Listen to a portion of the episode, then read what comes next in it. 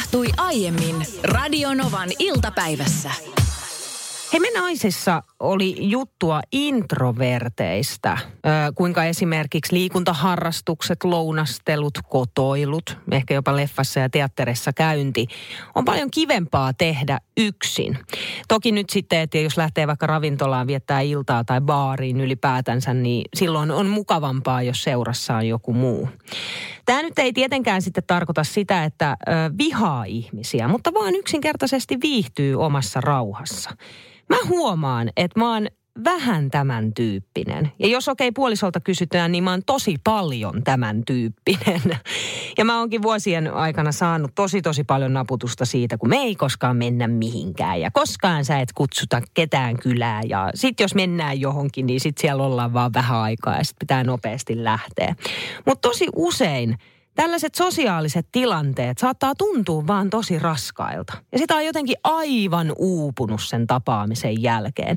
Mutta nyt täytyy muistaa, että se ei missään nimessä poista sitä, että eikö ihailisi tällaisia ihmisiä, jotka on kuin kala vedessä sosiaalisissa tilanteissa. Tai musta on ihailtavaa, jos joku tällainen ihminen ottaa tilanteen halku, haltuun ja alkaa houstaamaan.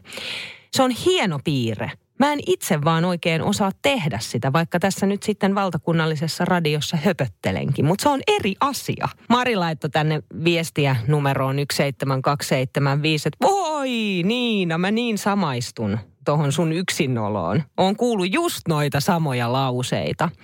Sitten Titi kirjoittaa, että olen niin kuin sinä, ehkä jopa vielä pahen pahempi.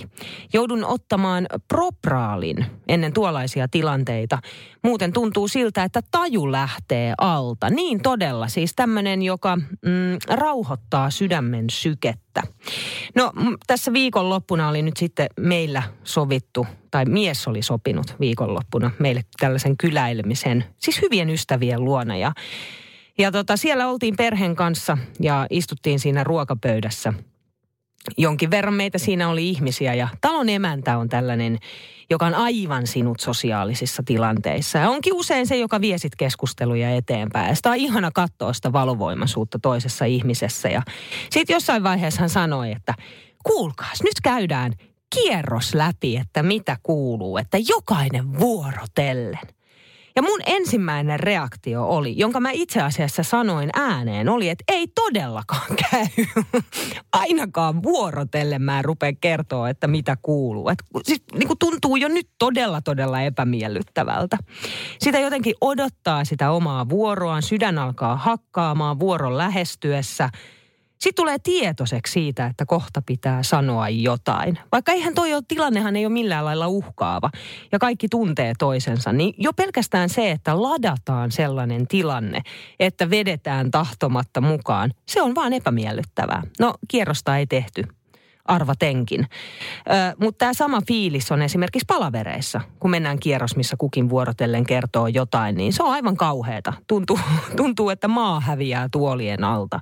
Myös koulussa mä muistan, kuinka piti lukea esimerkiksi jossain äikän tunnilla pulpetti kerrallaan jotain kirjaa. Tismalleen sama fiilis. Muun muassa H kirjoittaa, että täällä kanssa introvertti ja puoliso on itse asiassa myös.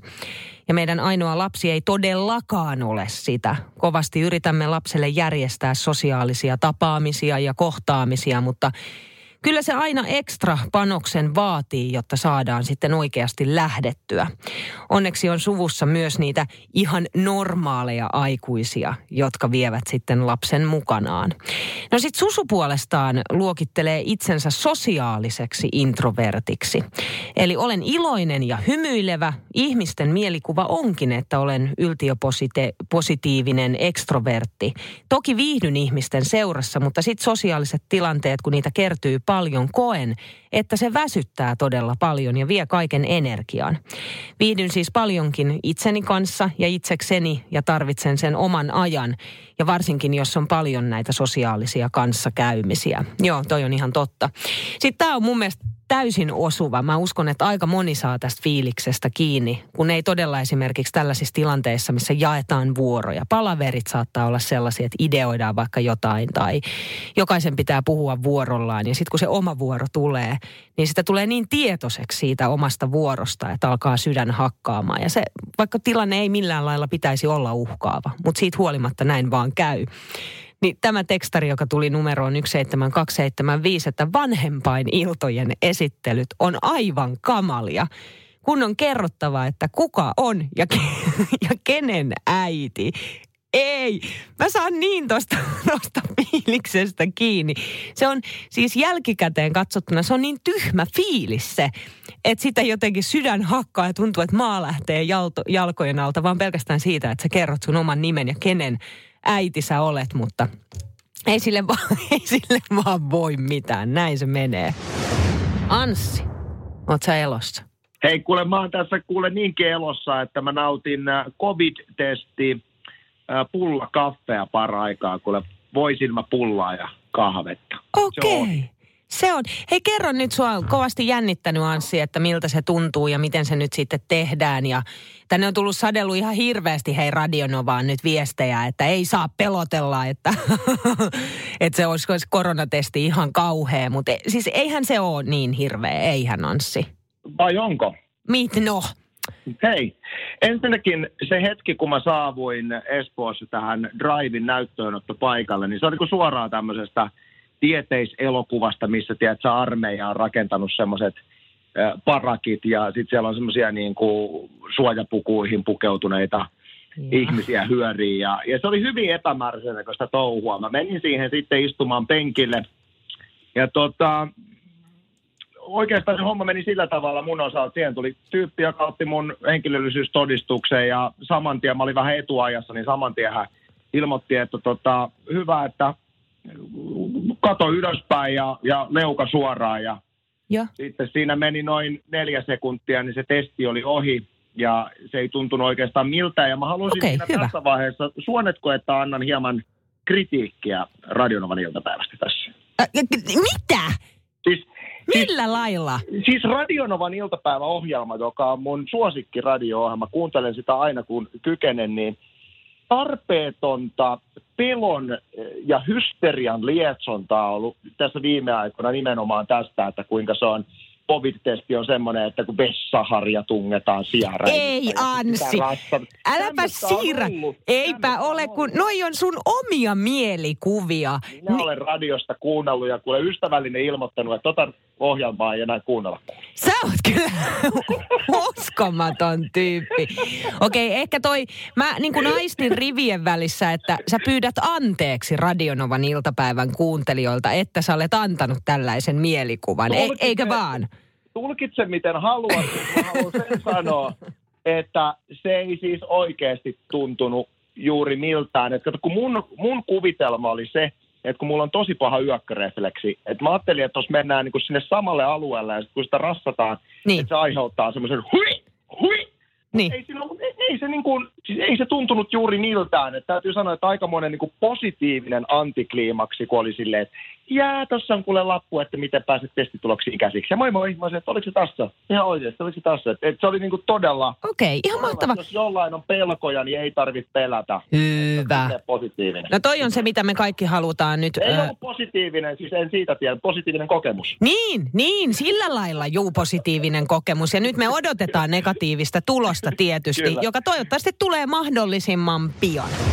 Tänä vuonnahan Helsingin kirjamessut siis järjestetään verkossa torstaista sunnuntaille ja mulla on pari lippua sinne ja mä tuossa sanoin, että ota mikä tahansa kirja tai vihko tai lehti tai se voi olla vaikka käyttöopas, mikä nyt sulla on siinä käden ulottuvilla, niin ota se siitä ja lue pari riviä.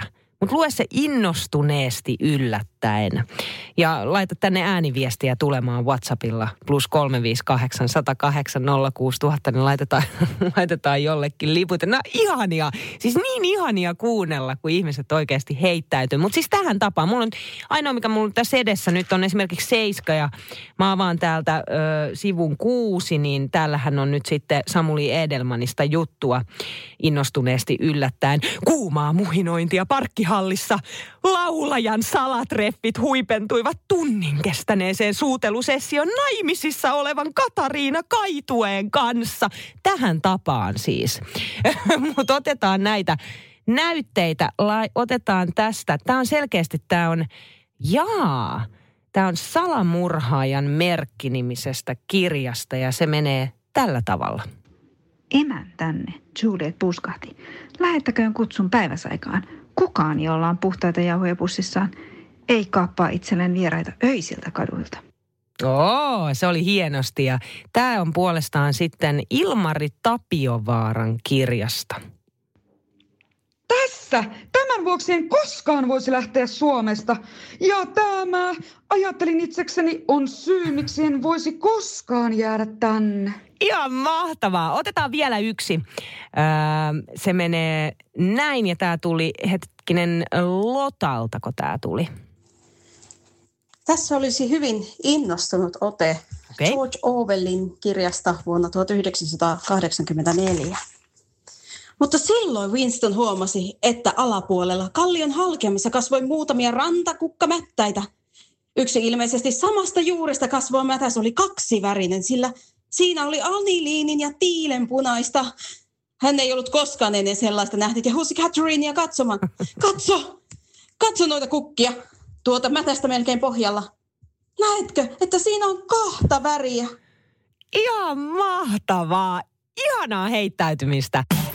Radio Novan iltapäivä. Anssi ja Niina. Maanantaista torstaihin kello neljätoista kahdeksantoista.